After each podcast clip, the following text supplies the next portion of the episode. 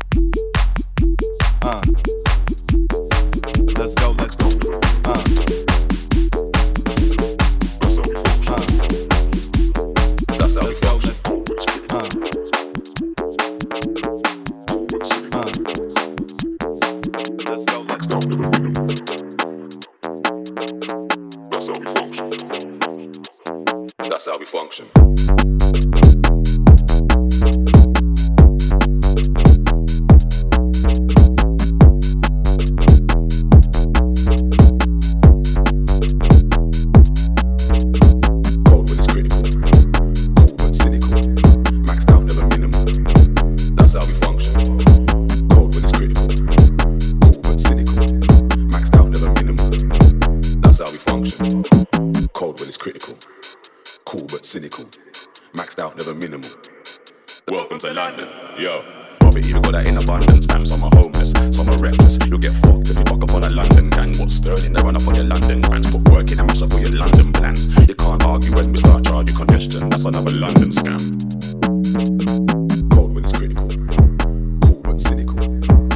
never minimum. welcome to London. Yo.